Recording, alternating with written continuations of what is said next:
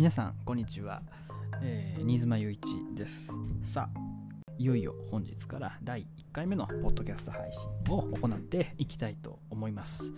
まあそれにしても一番最初は何かしらオープニングトークらしいものをしておいた方が良いかと思いましたので、えー、まあ最初ですね、えー、ちょっとしておこうかと思いますけれども、まあ、私断るごとにですねいろんな、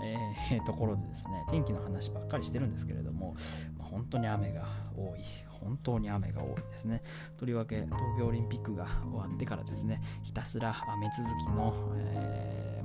西日本は特にそうなんですけれども、東日本もそうなのかな、かなり雨が多いなと思います。まあ、本当にですね、あのいろんなところで土砂災害などですね、まあ、自然災害も起きているという、まあ、現状もありますので、まあ、なんというか、あの本当にただ単に気分が沈みますねというだけではこう済まないレベルで、まあ、こういうふうに雨がずっと降り続いているというふうな状況があります。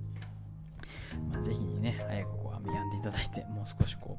う晴れ間がこうある夏をですね、まあ、迎えてもらいたいなというふうには思いますが、しかし、まあ、オリンピックの期間中はものすごく暑く暑い日がね、続きましたので、なかなかこう極端なところだなというふうに思う今日この頃です。皆さん、心は沈んでいませんでしょうか？まあ、なんとかね、あの何と言いますか、まあ、精神衛生というところでもですね、やはりこう暗いニュース、暗い天気、こうね、続きますとなかなか気がめいりそうになるところがあるかと思いますが、やはり精神は健康に保った状態で皆さんどうぞ健やかにお過ごしいただければと思います。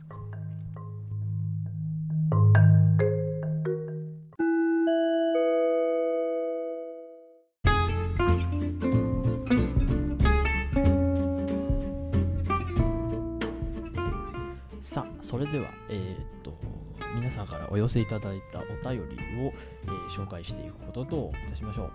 えー、っと、まず1つ目ですね。これ結構ね、1人の方がいくつかあの、いろいろ送ってくださってるっていう風な例もあるので、なかなかあの、今日この回だけで全部を紹介するのは難しいかもしれません。なるべく、えー、っと、多く紹介するつもりではいます。はい。ではまず1つ目、えー、ラジオネーム上岡局長さんからです。まあ、誰だかすぐわかる ね、ツイッターと同じ名前なのでありがとうございます、いつも。あの、局長さんあれですからね、私のスペースの準レギュラーですからね。あの、やっぱりいろいろ送ってくださるものがあって、すごいたくさん質問を送ってくださってるので、今日はまあ、一部を紹介して、またどこかのタイミングで、えっ、ー、と、他の曲にご紹介したいと思います。まずコメントですね、ニーズマスペース楽しみにしてありがとうございます。あの、結局、こういう感じで、ポッドキャストの配信になってしまって申し訳ないんですが、まあ、あのやってる内容としてはほとんど一緒なので、まあいいかなというふうに思っています。で、質問、まず1つ目、塾講師になることを決めた時期や理由、きっかけを教えてくださいということです。ありがとうございます。あのー、これね、これね、長い、多分話すと長いんですよ。えー、っと、結論から言うと、えー、塾講師になろうと決めたのは、多分もう大学1回生の時には心の中で決まってたのかなっていうふうに今、振り返ると思いますね。で、えっ、と、ただ、えっ、と、その、いわゆる教育関係の仕事にその塾講師に限らずいわゆるその学校の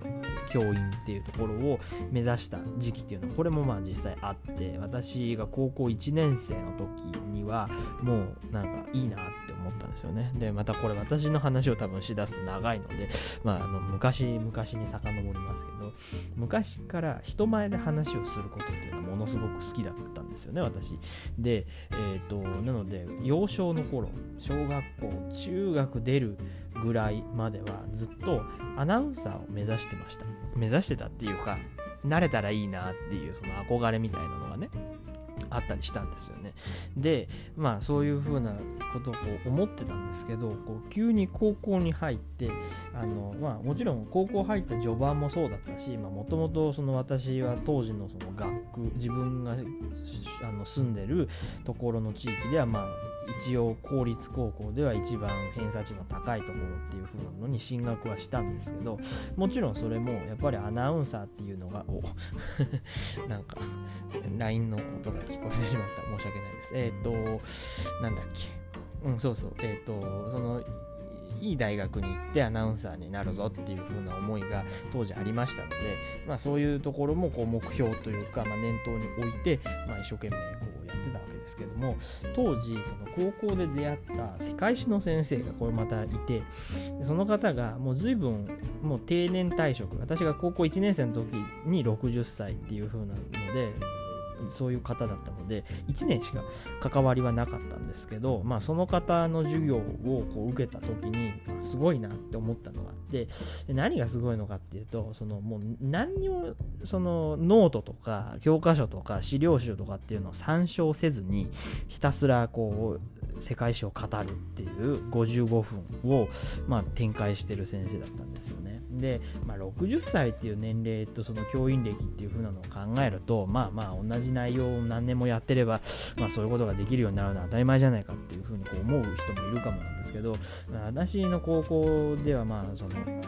非常勤で70歳の先生とかもいらっしゃったんですよ実際でまあそういう方もいらっしゃったんですけど、まあ、その方は結局いわゆる教科書朗読みたいな授業だったし、まあ、やっぱり才能というか努力というかなんかそういったところによるのかなっていうふうに私はこう思ってでまあそれを見た時になんかそれをやりたいそうなりたいっていうふうに思ってしまった節があったんですよね。でまあ話をするっていうふうなところではまああのアナウンサーとそんなにそこの部分では共通してるけれども、まあ、やっぱり全然何て言うんだろうその目指す方向としてはちょっと違ってくるわけですけど、まあ、なぜか教員に惹かれたんですよね。まあ多分それは人とのつながりっていう風なところを私がもしかしたら知らず知らずのうちに求めてその要はテレビの向こう側とかラジオの向こう側にいる人とのつながりっていうよりもその生身の人とあの関わっ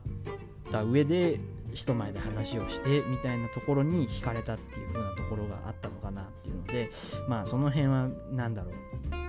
なんでなのっていうのはまあなんでだろうって未だに思うんですけど、まあ、なんせ高校1年生の終わりぐらいからあの学校の教師っていう風なものを、まあ、目指すようになりましたね。で、えー、っとそれで高校を卒業して、まあ、あの暗黒の浪人時代に入っていくわけですけど、まあ、そこでもいろんな先生に会ってまたこれも学校の先生しか私はあんまり知らなかったのでそういうところからこうた視野が広がったというかこういう先生もいるのかっていうので、まあ、そこにも多少こう興味は惹かれたんですよね、まあ、ただその私がその関わったその予備校の先生というのはやっぱりその他の大手予備校とまあ同じでそのフリーランスの方っていうのがやっぱり多かったので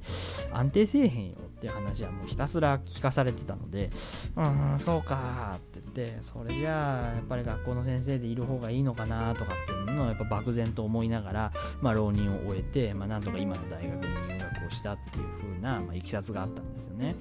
でところがで、まあ、私はその大学入ったら当然教職課程を取って、えー、まああの高校の先生になるんだ当時は世界史がすごい興味あったので、まあ、世界史の先生になるんだとかって思ってですね、えー、まあ、入ったんですけどうちの大学の法学部は、ま、当然法学なので、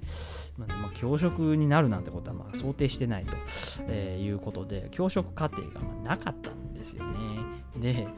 ないんかっていう風なそこを私事前に調べてなくてどの大学のどの学部にもあるだろうぐらいの安直な考えでいたのでえないのっていう風なところにものすごく衝撃を受けてでもその段階で物理的に、えー、学校の先生っていうのはま無理だなっていう風になったわけですよね。で、まあ、それが本当に大学入った年の4月の結構初っ端の段階で、まあ、それを知ってえーっていうふうにこう思ってしまった。で、まあ、ただそうは言っても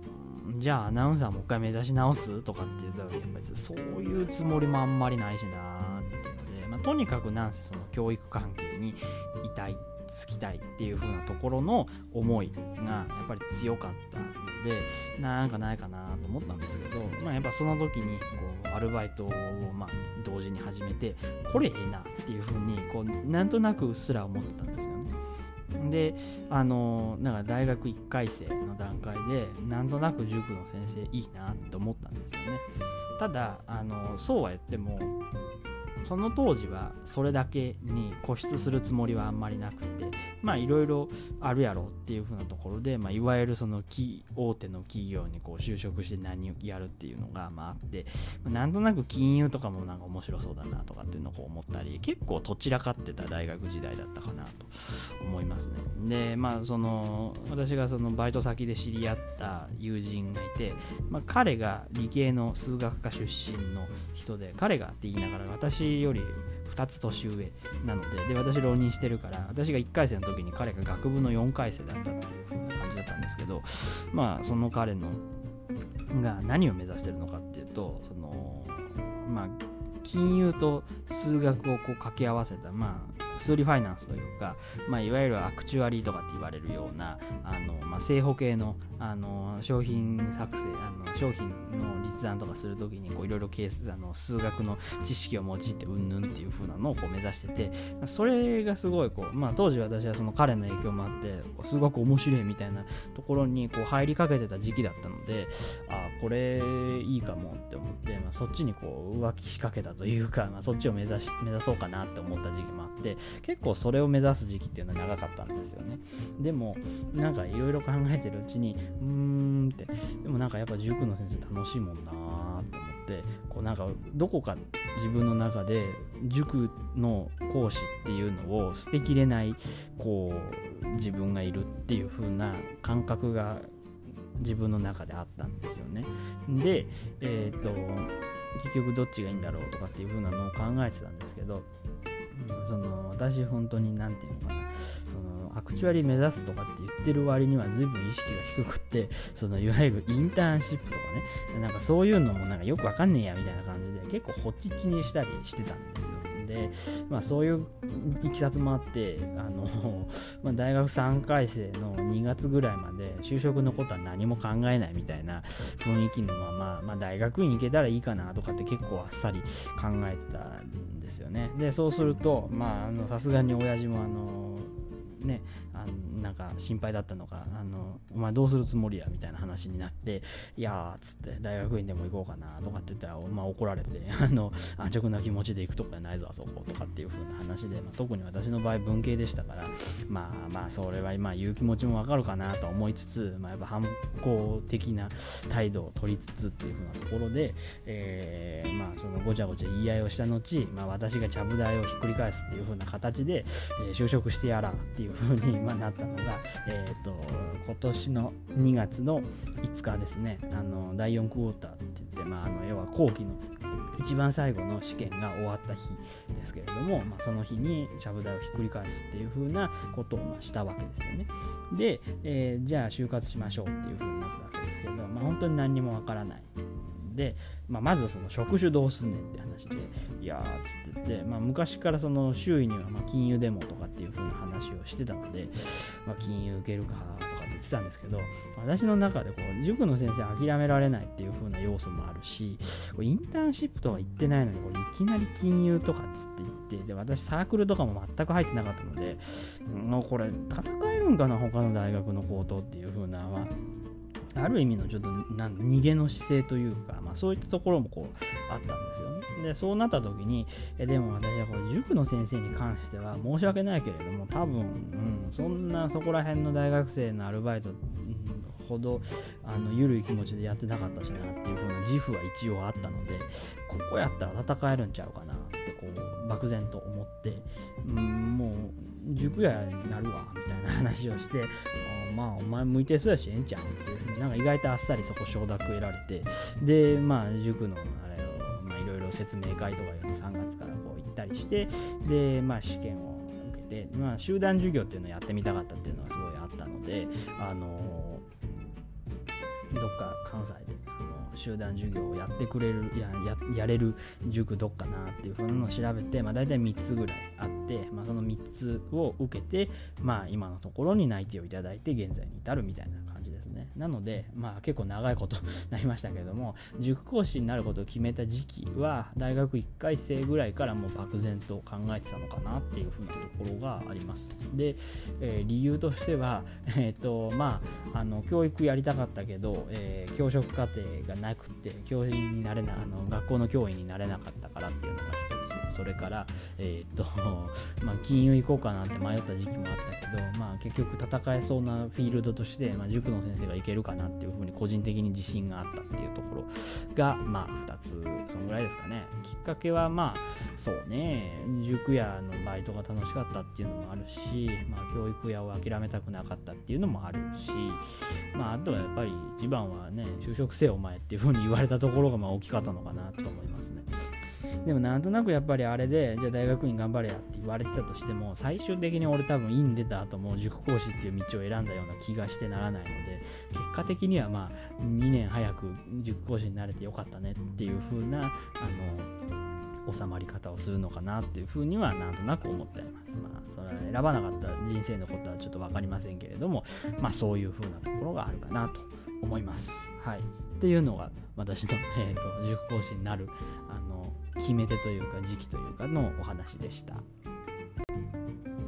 さて、えー、続いてもう一個ぐらい紹介しましょうか。座右の銘やポリシーは何ですか？うーん、はい。あんまりこれといったものがあるかなっていうのはちょっとむなんかこうパッと思いつかないですけど、なんだろうな。うん。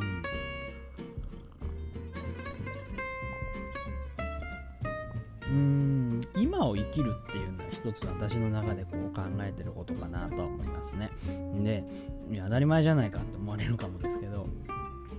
いろいろ、私も23年もうじき生きたことになりますけど、やっぱりあれしとけばよかったとか、こうしとけばよかったなって後悔することって、まあ、結構あるんですよね。23年生きているだけでも。で、まして多分これからわかんないですよ。私が何何どういう形で人生を終えるか分かりませんけれども、まあ、あと何年かは多分生きるはずなんですけど、でそうなった時に、あの何を、あの、あのどういう風な後悔をこれからしていくかっていうのも多分まだこれからも後悔は上塗り上塗りを続けていくのかなって思うので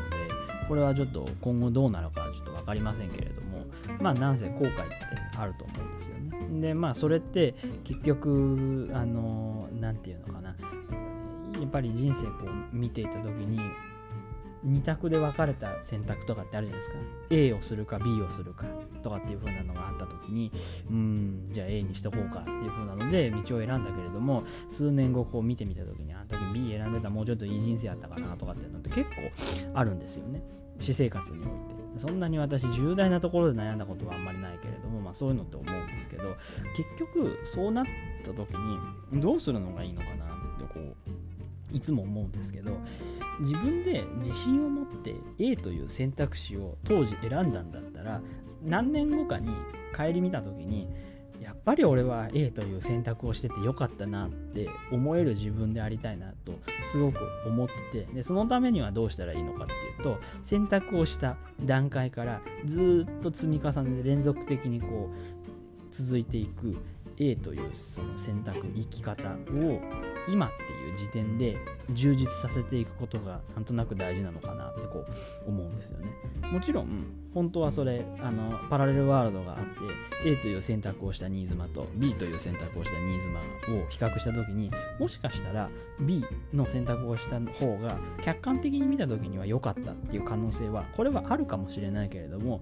結局そういう平行世界みたいなものってないのであの最後何年か経って後から見て主観で A で良かった B の方が良かったってその判断をするだけなのでだったらあの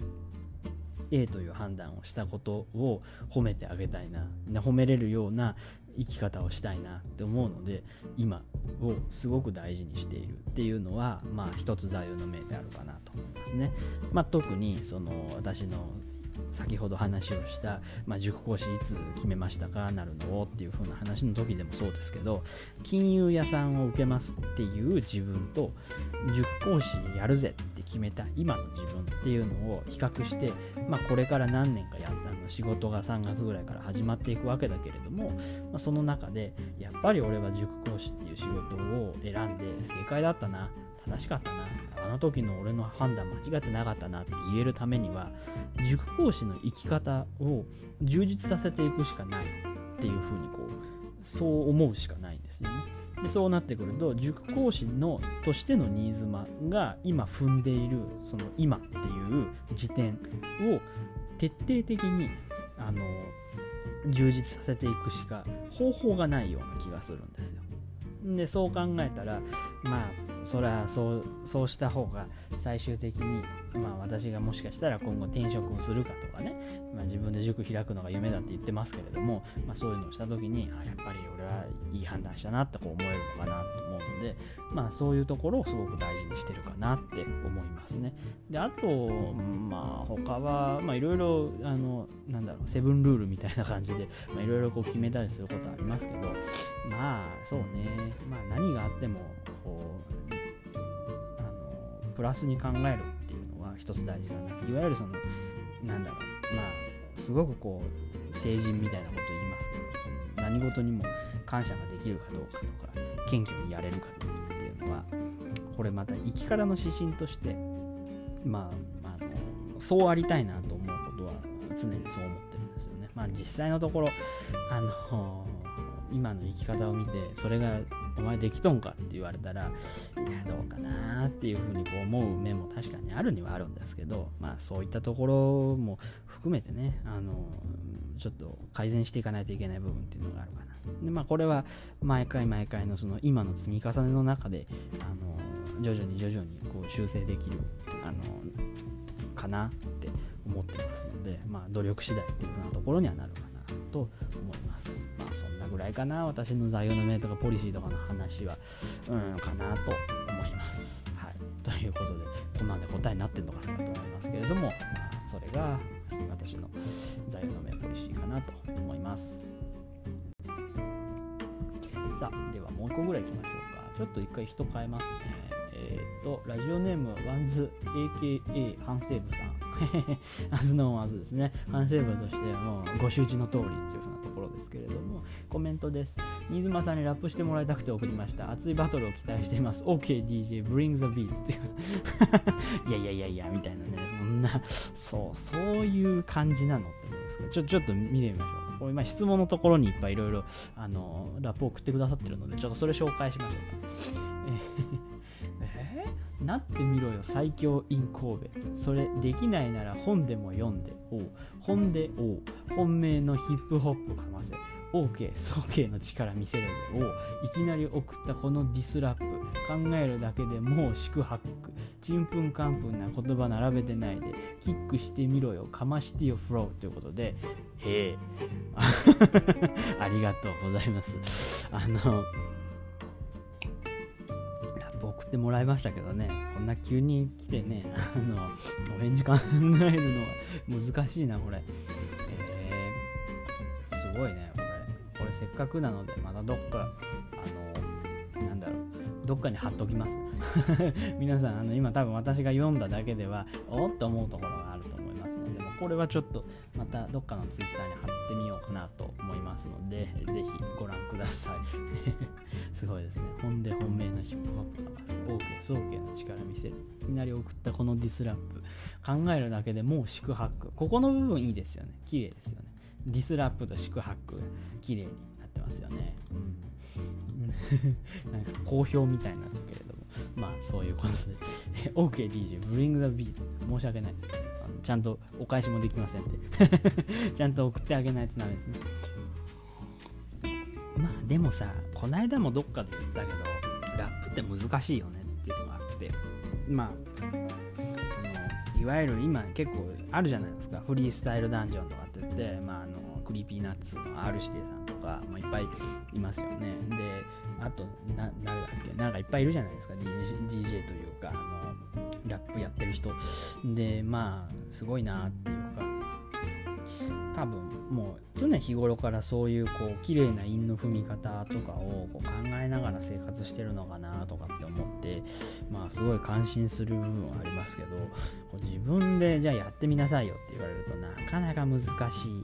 いですね。でも結構日本人ってそういうの好きですよね。昔から。あのー、和歌とかいっぱいあるじゃないですか。ね。ああいうのをやっぱり見てるとあすごいなんか皆さんいろいろ考えてるんだな言葉遊び好きなんだなっていうのがこうひしひしと伝わってくるっていうのは結構昔の時代からありますよね。掛け言葉とかっていうのはありますけれども、まあ、そういうのも結構このラップに通ずるところがあるのかなと思ってて、ま、私これラップ海外のラップってどんなのがあるのかっていうのはあんまりよく分かりませんけれども、まあ、なんかそういう風なのがあるかなとは思いますね。うん、まあ本人はそういうの好きなんだろうね多分。うんまあ高尚なね何かそういうこう開始というかなんかあればいいですけどこういうなんか高尚な趣味がね欲しいですね一つぐらいなんかないかな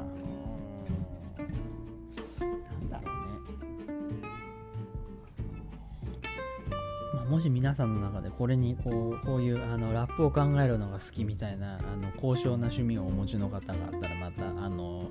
ご投稿をお願いします。あ のまあこんな感じでラップを送っていただいて私があの綺麗に返せるかどうかっていうのは多分無理だと思いますけれども あの、ま、何か送っていただいてご紹介させていただければと思います。まあこれ多分また今度スペースのスペースか何かでワンズさんに実演してもらおうかなって思ったりしますね。まあその辺もあの含めて今後に行きたいということにしておきましょう。よいしょ。ということで今日はとりあえずこのぐらいにしておきましょう。あといくつかまだありますので今後の、えースペースじゃない、えー、とポッドキャスト配信の中でご紹介していきたいと思います。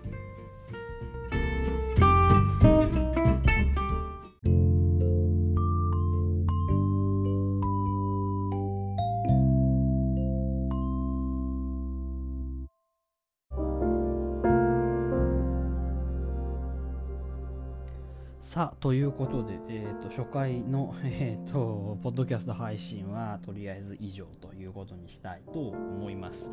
いろいろね長々喋ってしまってこう容量を得ないなっていうふうに思われたらこれ大変申し訳ないなと思うんですけどなかなかね一人で長時間喋るの難しいんですよこれ。なので まあだから許せっていうつもりはまあないんですけど、まあ、一つ喋りの訓練かあいつのっていうふうにこう思って温かい目できあの温かい耳で聞いていただけるとありがたいなというふうに思います。ということで、えーとまあ、こんな感じで、えーとオープニングトーク入れて、えーと皆さんからいただいたコメントを返して、えー皆さんからいただいたコメントにコメントを返してで、えーとエンディングっていう風なのが、まあ、基本的な構成かなというふうに思っていますので、えーまあ、そのそういうことかっていうふうにこう思っていただければと思います。はいえー、とで、まあ、あの私のポッドキャストを、まあ、一応ツイッターにもリンク毎回貼るようにはしますけれども、もし可能であれば、アンカーのアプリを入れていただいた方が聞きやすいとは思います。まあ、どのくらいの頻度で皆さんが聞きたいと思うかどうかっていうのは、これちょっとわからないので、あの別に絶対入れろよっていうあれではないんですけれども、まあ、あの入れていただいた方が良いのかなと。あのあの定期的に聞いてくださる方に関してはその方がいいのかなと思いますのでぜひあのお聞きくださいということです。さて、えー、とでは次回ですけれども次回も、えー、と先ほど申し上げましたように同じような形でお寄せいただいたコメントに、えーコメントを返すと、いうような立て付けで進めてまいりたいと思います。そうねこれ毎週月曜日にしようか。毎週月曜日のお昼11時半に、えー公開っていうことにしましょうかね。はい。今んとこそういう感じでいきます。あの勝手に変更することもあるかと思いますがご容赦ください。あんまりね定期的に更新っていうのでこう更新の日にちにねこう縛られると結構難しくなったりすることがあるのでまああのその辺ご容赦いただければと思います。それでは、えーにとって素敵な一日となりますようにお昼にそんなこと言うなよと思うけどもね、はい、午後に頑張って午後からぜひ頑張っていただければと思いますそれでは皆さん今日はこの辺でごきげんよう